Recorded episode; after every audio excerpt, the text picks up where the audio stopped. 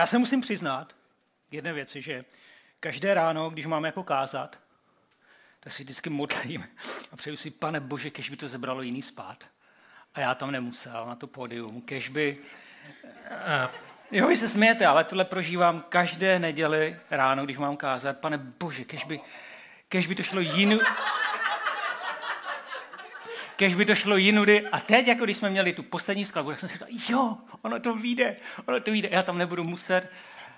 A pak přišlo oznámení a já to musím. Dobré ráno všem, kteří dorazili k nám na loď, dobré ráno všem, kteří nás vidí na placato. Ehm, je zajímavé, že ta technologie nás přenese úplně někde jinde. Já jsem slyšel eh, příběh, který mě potěšil, že někdo poslouchal moje kázání, když byl v severní Africe služebně. Takže ať už si kdekoliv, Severní Afrika, Jižní Afrika, nebo na Mácháči, v karavanu, u pláže, pod palmou, nebo kdekoliv jinde, nebo doma na zahradě v houpací síti, tam by se mi líbilo nejvíc dneska, tak tam tě zdravím taky. Ale pokud to jde, pokud to aspoň trošku jde, tak přijď za námi, protože to nejlepší, co se může stát, je, že se sejdeme všichni dohromady. Hmm. Budeme pokračovat v sérii, kterou jsme nakousli minulý týden, hrdinové, a pro mě osobně vybrat jednoho jediného hrdinu je strašně těžké. Nevím, jak pro vás, já mám mnoho hrdinů, a vybrat jednoho je těžké. Už jenom jedenáctá kapitola dopisu židům je galérie hrdinů starého zákona. Je tam výčet, neuvěřitelný výčet postav, které autor epištoly židům považoval za hrdiny. A já osobně si myslím, že by k tomuhle seznamu měli přijít i hrdinové nového zákona, akorát ti psali svoje dopisy, aniž by věděli, že jejich příběh jejich korespondence se jednoho dne stane součástí knihy, kterou my nazýváme Bible a oni v tomhle seznamu nejsou, ale já bych je tam klidně přidal. A potom ve 12. kapitole, hned v prvním verši čteme a proto i my. Navazuje na 11. kapitolu a čteme tam a proto i my, ty a já, mají se kolem sebe tak velký oblak svědků, odložme veškerou zátěž a hřích, snadno nás ovíjející a s vytrvalostí běžme závod, který je před námi. Vypadá to, jako kdyby celá ta galerie v 11. kapitole, ti hrdinové byli oblakem toho svědku, který je kolem nás a fandí nám, jako you can do it, you can make it looking sexy. No asi ne. To mi tady dopsala moje drahá polovička, já to mám tady dopsáno. Dneska, nebo včera mi tam dopsala moje drahá polovička. Takhle asi ne, ale možná nás pozbuzují ten, který... Díky. ten, který je v tobě, je větší než ten, který je na tomhle světě, Pavle. Bůh tě dal za hlavu a ne za ocas. Ježíš porazil všechny mocnosti a slavil triumf nad nimi. A v 11. kapitole Židům najdeme jména, o kterých si říkáme, jo, víme přesně, proč tam jsou. A pak jsou tam jména, nad kterými dumáme a říkáme, a ty se tam vzal jak? A přemýšlíme, jak ty se tam zrovna dostal do téhleté galerie hrdinů. A jednou z těchto postav je Samson.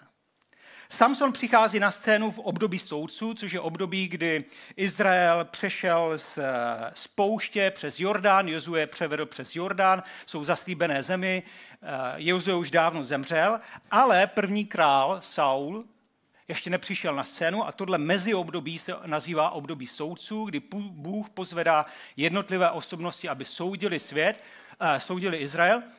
A Izrael v té době je pod nadvládou pelištejců, kteří anektovali to území a Izraelci jsou jejich vazalové a Samson přichází na scénu. Samson, asi všichni známe, že měl obrovskou sílu. Jeho, jeho Eh, moc spočívala v dlouhých vlasech. Tady Danova odbočka číslo jedna. Jo? Eh, Danova odbočka. Eh, my plešatí máme obrovskou výhodu. Jo? Protože my můžeme vždycky říct, tohle nemůžu udělat, tohle nemůžu podržet, tam to nemůžu přenést, protože rozumíš tomu, já nemám žádnou sílu. Pokud ovšem nejezdíte na kole, to je blbý. Jo? Protože v momentě, kdy jezdíte na kole, tak se vám to vrátí jako bumerang, takže vám drahá polovička řekne, cože ty zvládneš 100 km za 3,5 hodiny, nekecej, že nemáš silu, běž a makej. Takže moje doporučení, nejlepší kombinace je plešatý nesportovec. A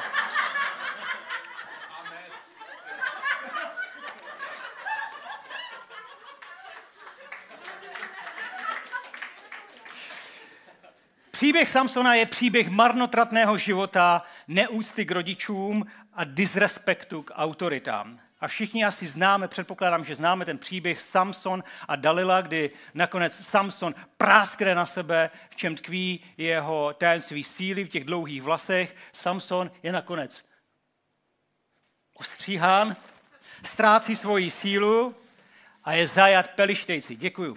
My čteme pelištejci, Pelištejci ho chytili, vyloupali mu oči, tak to jsme skončili včas, zavedli ho do gazy, svázali ho bronzovými okovy a Samson byl přinucen mlít ve vězení. Dle mého soudu, mého soudu, Samson postrádal v životě někoho, jako je Jitka, že jo, Andrej? Někdo, kdo by, kdo by ho postavil do latě Samsona. Ne? Pokud to nechápete, podívejte se na promoklip, pak to pochopíte. Dneska vám nabídnu tři univerzální pravdy ze Samsonova života, které jsou aplikovatelné i do našeho života a tři rady, které by nám Samson dneska dal, kdyby tady mohl stát místo mě na pódiu. Jste připraveni? Rada číslo jedna zní takto. Nemusíme přijít o zrak, abychom byli slepí. Ah, slyším z první řady. Ah, někdo, aha, tohle znám, tohle jsem už zažil. Všichni jsme slepí. A všichni máme bílá místa. Jako když pubertákovi řekněte, mohl by si tady uklidit a zvednout to prádlo ze země? A puberták se podívá a řekne, kde? Jaké prádlo? Všichni něco nevidíme, akorát nevíme, co nevidíme. A my si myslíme, že to, jak my vidíme svět, ta realita, jak my vidíme svět, tak takový skutečně je. A kousek od tohohle přesvědčení už je něco, co odborníci popisují jako naivní realismus. Naivní realismus je přesvědčení, že všichni vidí svět stejně, jako ho vidím já. A ejhle, ono to není pravda. A dokonce svět ani nemusí být takový, jak ho vidím já. A potřebujeme někoho ve svém životě, kdo nám dá zpětnou vazbu a ukáže trochu jinou realitu. A to je ta lehčí varianta slepoty. Pak existuje ještě těžší varianta slepoty, která říká, že to nechceme vidět. Jedna věc je, že to nevidíme, ale přiznáváme si, mm, svět může být jiný a můj život může být jiný, ale pak je mnohem hlubší varianta slepoty, která říká, že to nechceme vidět. A není to vůbec nic nového. Už Ježíš se s tím potýkal, protože my čteme, že proto Ježíš k ním mluvil v podobenství. Mimochodem, používáme příklady, ilustrace, příběhy proto, aby pravda, kterou chceme sdělit, byla jednodušeji pochopitelná. Takže Ježíš k ním mluví v podobenství, protože oni koukají a nevidí, naslouchají, neslyší a nechápou. A naplňuje se na nich Izajášovo proroctví, které říká, v skutku budete slyšet a jistě nepochopíte. Budete ustavičně hledět a určitě neuvidíte. Po teroristických útocích v roce 2004 v Madridu vyšetřovatelé našli na místě činu igelit s latentními otisky prstů, které forezní vědci FBI z oboru daktyloskopie určili, že patří muži jménem Brandon Mayfield. Brandon Mayfield byl bývalý důstojník americké armády, konvertita k islámu a nakonec muž, který obhajoval jiné lidi, kteří cestovali do Afghánistánu za účelem spolupráce s Talibanem. Mayfieldovi byl napíchnut mobil, byly zajištěny odposlechy v jeho domě a nakonec byl zatčen bez toho, aniž by mu bylo sděleno obvinění, a to i přesto, že bylo naprosto průkazné, že Brandon Mayfield posledních deset měsíců neopustil Spojené státy. Můžeme být slepí k tomu, co je naproti nám a nevidět to. O několik měsíců později španělští vyšetřovatelé svým kolegům do FBI poslali, že tenhle ten informací, že tenhle ten otisk prstů více odpovídá úplně jinému muži, než byl Brandon Mayfield. Což vedlo jiného věce jménem John Dror k testu forezních vědců FBI, kteří před devíti měsíci tyhle věci rozhodli sady otisků a přiškli, že patří k osobě A nebo k osobě B, anebo nemohou říct s jistotou, že k někomu patří. A John Dror poslal stejné otisky prstů stejným forezním vědcům, akorát jim podsunul informaci v tomhletom duchu. Pokud před devíti měsíci rozhodli, že otisk patří osobě A, tak John Drorn i poslal informaci, že dle vyšetřovatelů osoba A má dobré alibi a nemohl být na místě činu. Pokud forezní věci před devíti měsíci řekli, že nemůžou s jistotou říct, že patří osobě B, tak John Dror jim posunul informaci, že existují svědci, kteří dosvědčí, že osoba B byla na místě. Výsledek tohoto testu Johna Drora šokoval, protože 46% forezních vědců změnilo svoji výpověď, kterou dali, a rozhodnutí, které dali před devíti měsíci.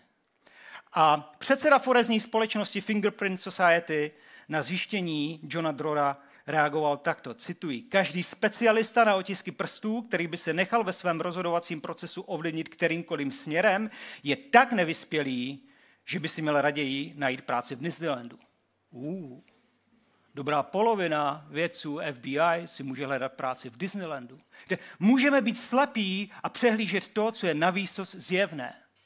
Aby příběh byl úplný, Brandon Mayfield se dočkal veřejné omluvy a bylo mu přisknuto očkodnění ve výši dvou milionů dolarů. Tam, kde křičíme nejvíc, ne, ne, ne, tohle se mě netýká. Absolutně ne. Všichni jo, ale mě se to netýká. To je blbost. Tam, kde křičíme nejvíc, bychom se raději měli zastavit a zvažovat, jestli se nás to skutečně netýká.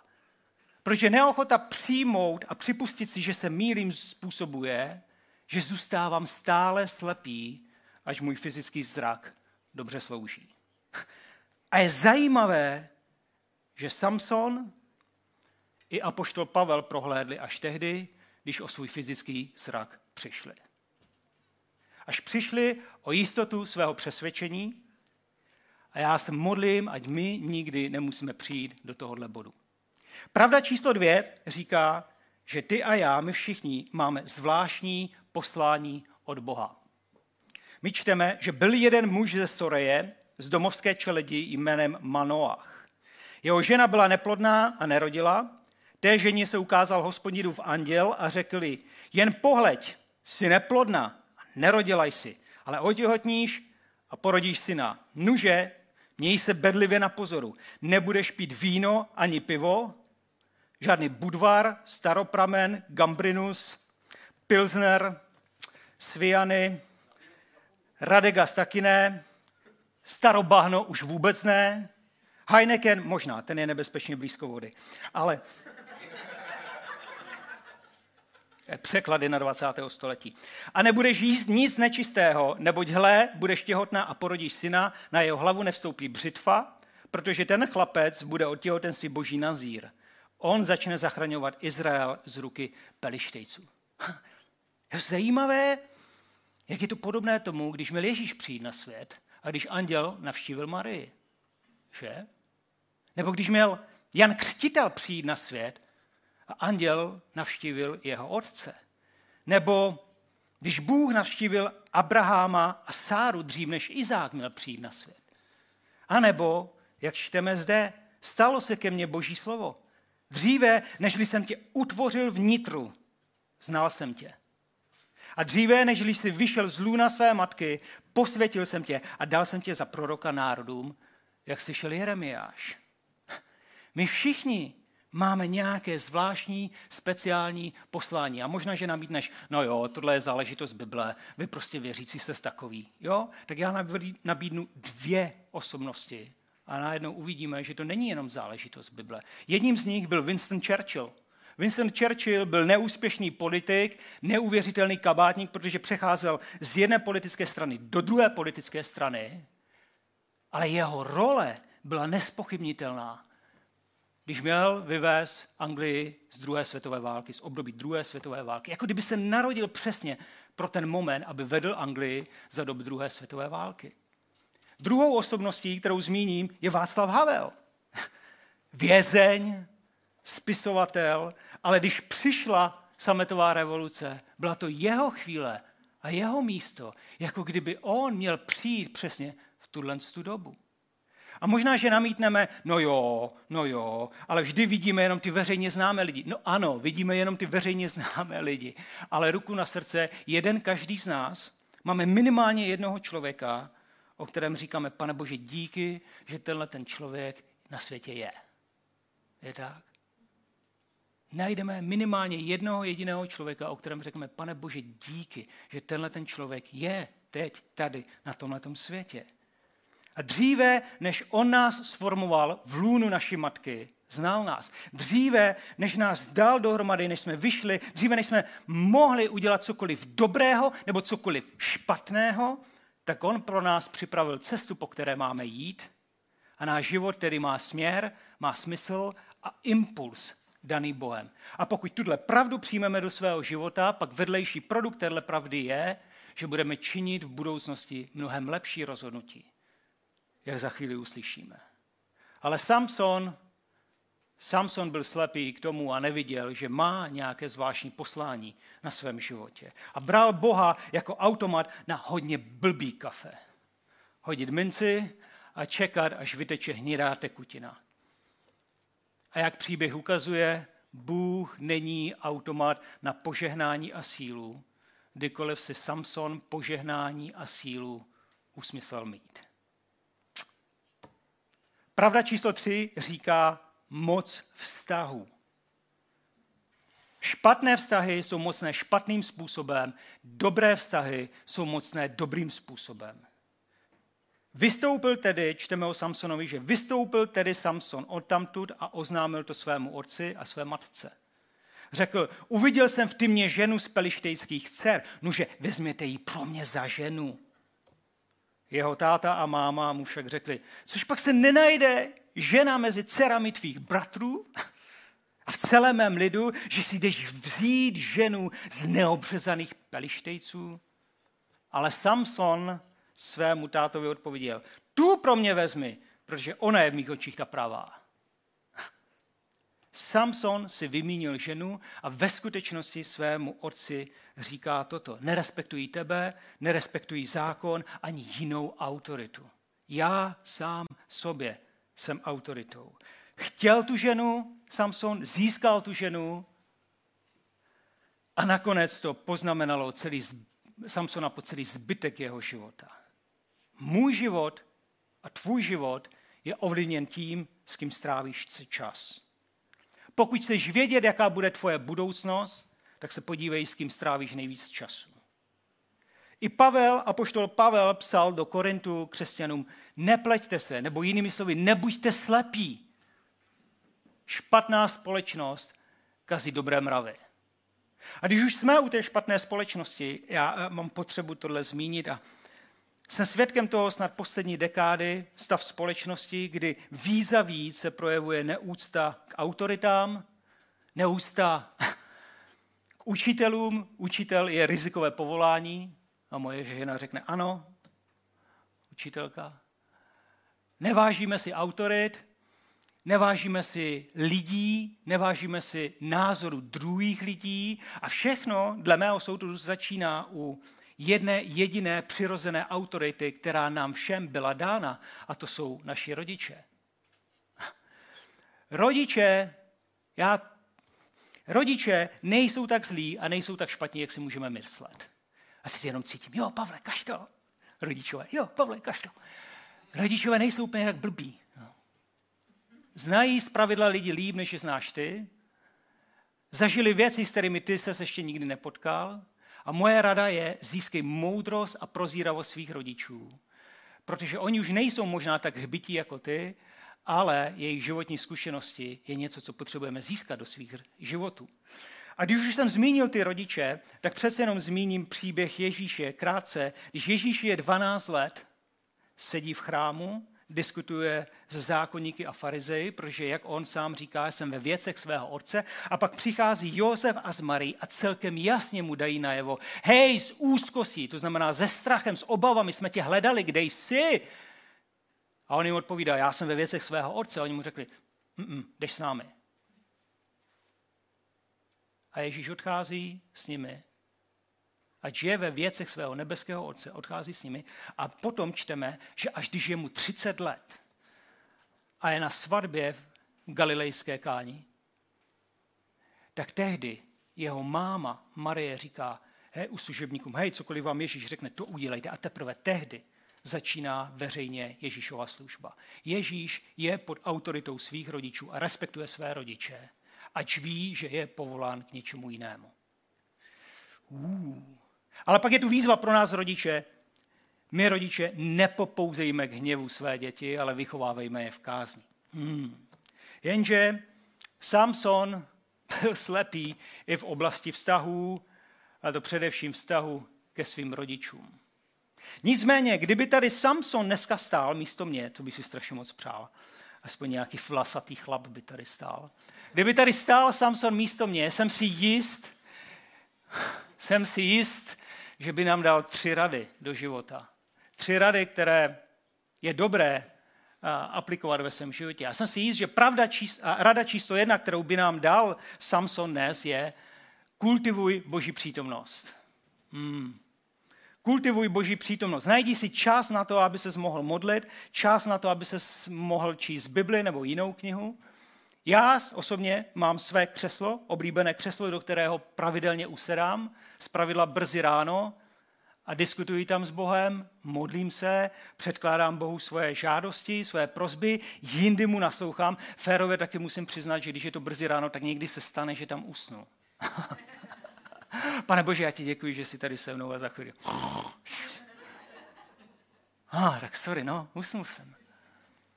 A někdy, někdy v tom křesle roním slzy, protože život čas od času bývá neuvěřitelně těžký a komplikovaný a bolestivý.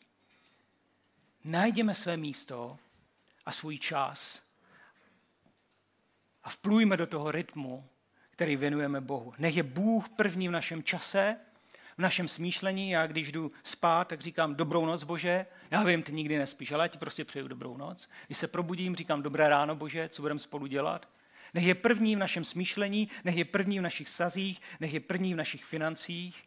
A přiblížíme se k němu, protože automaticky, když my se přiblížíme k němu, on nám bude blíž, protože on je nám tak blízko, jak jenom může být, protože stojí u dveří našich srdcí a tluče a čeká, že někdo z druhé strany přijde a otevře.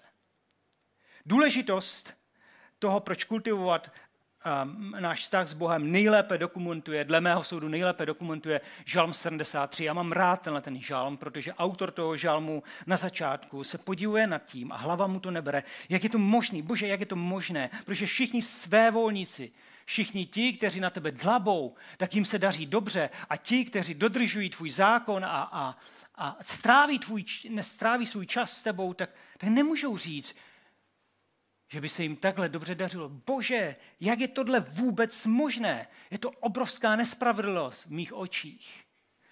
A potom my čteme, že ten autor zhruba v polovině žalmu píše. Když jsem přemýšlel, jak to pochopit, připadalo mi to obtížné. Ale když jsem vstoupil do božích svatyní, pochopil jsem jejich konec. Co se mě týče, boží blízkost je pro mě dobrá. Učinil jsem útočiště v panovníku hospodinu, abych vyprávěl o celém tvém díle. Když si vymezíme čas s Bohem, najdeme svoje křeslo, tak získáme mnoho odpovědí na mnoho našich otázek, anebo zjistíme, že naše otázky v boží přítomnosti už nejsou tak důležité. Že důležitější je zcela něco jiného. A to, čím jsme se trápili, není tak podstatné. Druhou radu, kterou by nám Samson z největší pravděpodobností dal, by zněla takto. Vybírej si vztahy pečlivě. Hmm. Přísloví říká, kdo chodí s moudrými z moudří, ale kdo se stýká s hlupáky, tomu se bude dařit zlé. Je na nás, jestli zmoudříme, anebo jestli se nám bude dařit zlé. Volba je na nás, kterým vztahům dáme přednost. My nemáme dneska moc času probírat vztahy, tak já zmíním pouze čtyři body, co se týče vztahů. Posiluj důležité vztahy. Mm-hmm. Jsou to vztahy s lidmi, kteří mají co říct do našeho života a nutí nás věci přehodnocovat, měnit. Ne vždycky ti lidé s námi souhlasí, ale mají co podstatného říct do našich životů. A my bychom měli posilovat tyto vztahy. Také bychom měli obnovit porušené vztahy. Obnovit znamená, že je nemáme spasit, máme udělat všechno pro to, aby obnovené mohly být. Což ještě není garancí toho, že obnovené budou, ale uděláme všechno pro to, aby vztahy, které pro nás jsou důležité, mohly být obnoveny. A potom přeruš škodlivé vztahy. Kdo říká, že máme udržovat všechny naše vztahy. Čas od času je dobré udělat inventuru svých vztahů a říct, který škrtnem, do kterého nebudeme investovat už ani minutu a do kterého naopak budeme investovat ještě víc. Čas od času já prolezu Facebook a mažu. Pokud mě ještě pořád vidíte, tak je to dobrý. Jo? Čtvrtý bod. Nastartuj nové smysluplné vztahy. Víte, život je dlouhým cyklem konců a začátků. Je tak? Něco končí, aby něco jiného mohlo začít. Některé vztahy zemřou a jiným, novým dáme potřebný život. Jako když Pavel a Barnabáš se pohádali spolu, jestli sebou vzít Jana Marka a nakonec ten vztah mezi Pavlem a Barnabášem, pokud neumřel, tak řeknu, byl na bodě mrazu. A následující kapitolu, hned následující kapitolu a následující verš čteme o tom, že Pavel našel jiný vztah, Timotea, do kterého investoval potřebnou energii a potřebný čas. Tady v ICF prakticky, dle mého soudu, nejlepší způsob, jak nastartovat nové smysluplné vztahy, je zapojit se do small group. Mm-hmm. Small group je dobré místo. A já teď si ohřeju vlastní polívčičku. Já už několik měsíců mám na srdci službu podnikatelům, takže já na podzim začnu small group po podnikatele. Ještě nevím kdy, ještě nevím jak, nevím s kým, kde, ale nastartuju, takže kdyby si chtěl přijít na small group, tak je fajn přijít. Protože tam najdeš a nastartuješ nové smysluplné vztahy. Poslední Samsonova rada, třetí Samsonova rada, kterou by nám Samson nezdal, kdyby tady byl, je rada, kterou chceme slyšet všichni. Všichni ji chceme slyšet. A pokud si ve stavu, kdy ji nepotřebuješ slyšet, tak ti garantuji, že přijde moment ve tvém životě, kdy ji budeš chtít slyšet. Poslední rada, kterou by nám Samson nezdal, by zněla asi nějak takto. Žádné z našich selhání nemusí být definitivní. Samson je nakonec přiveden jako atrakce do domu pohanských obětí. A Samson se modlí a říká, bože, rozpomeň si prosím na mě a posilni mě. Prosím, ještě, ještě tentokrát, bože, ještě jednou, aspoň teď, ať se pelištejcům pomstím jedinou pomstou za obě své oči. A pak Samson se opírá o pilíře a dům pohanských obětí padá. Samson umírá v troskách toho domu a společně s ním umírá víc pelištejců, než kolik jich za celý svůj život pobyl. Žádné z našich selhání nemusí být definitivní a žádné z našich selhání nemusí být konečné. Nejsme definováni svými pády, klopítnutími a selháními, ale jsme definováni Bohem a ty, Bože, si všechno jenom neselhání. My všichni selháváme, my všichni klopítáme, já klopítám. A moje Pavlovo selhání jsou častá a některá z nich jsou hluboká. Ale i spravedlivý může sedmkrát padnout a sedmkrát povstane. Není umění nepadnout, umění je znovu povstat.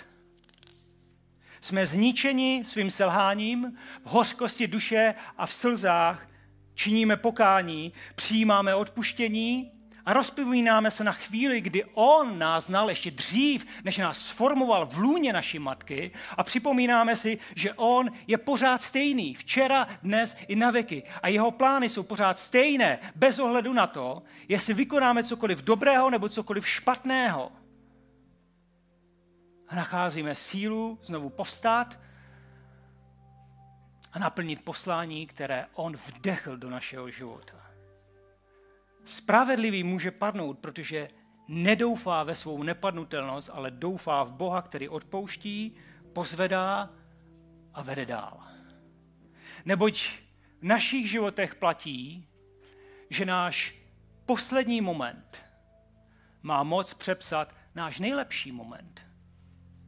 A dle mého soudu to je důvod, proč v 11. kapitole Židům jsou jména, která nám nedávají smysl. Protože jsou to lidé, kteří by žili skvělý život ne od začátku, ale je to o tom, jak dokončili svůj život, jak doběhli svůj běh. Protože není důležitých prvních pět kilometrů, ale důležitých je posledních pět kilometrů závodu.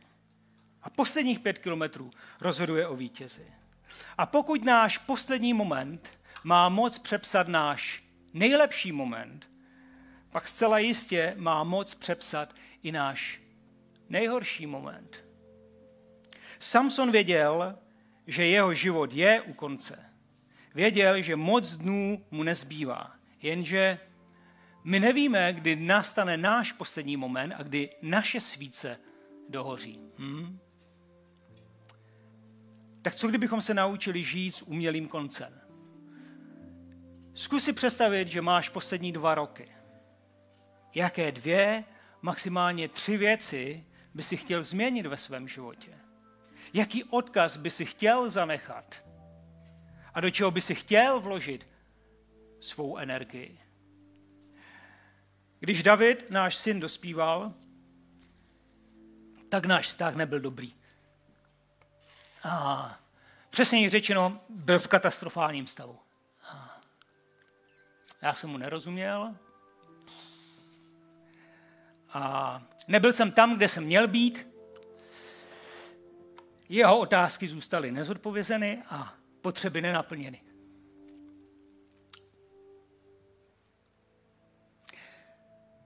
Buď můžu zůstat být slepý k tomu, co je naprosto zjevné přede mnou, anebo se rozhodnu obnovit porušené vztahy.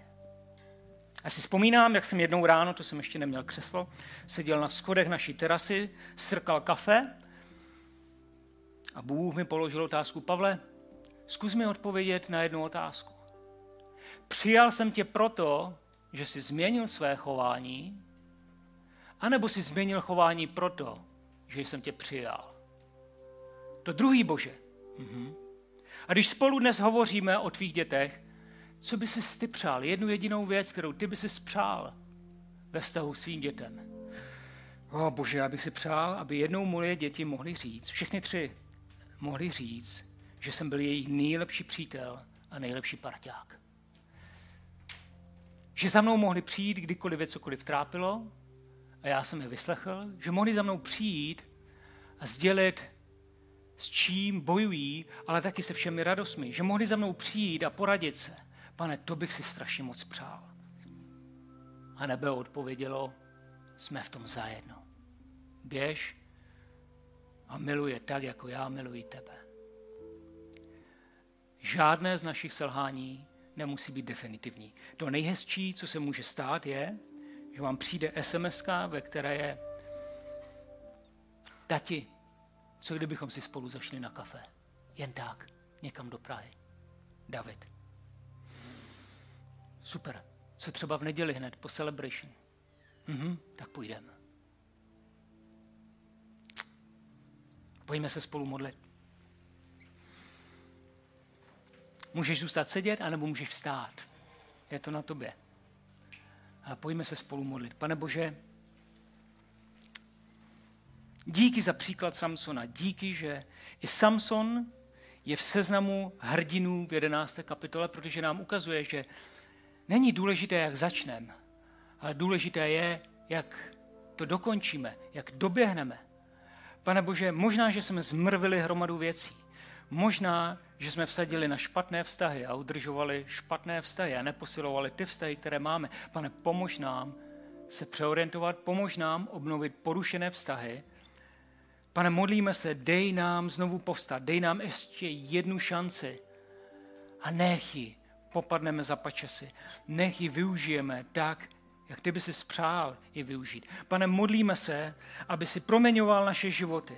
Modlíme se, aby ty jsi byl prvním a posledním v našich životech. Modlíme se, aby ty jsi byl první v našem čase. Modlíme se, aby ty jsi byl první eh, v našich zájmech. Modlíme se, aby ty jsi byl první v našich financích. Modlíme se, aby ty jsi byl první v našem smýšlení. Abychom kamkoliv my přijdeme, přinesli zvěst o tobě. Pomož nám, Bože, se víc a víc podobat tebě, tobě a s odvahou měnit svět kolem sebe. Ve jménu Ježíše Krista tě prosíme. Amen.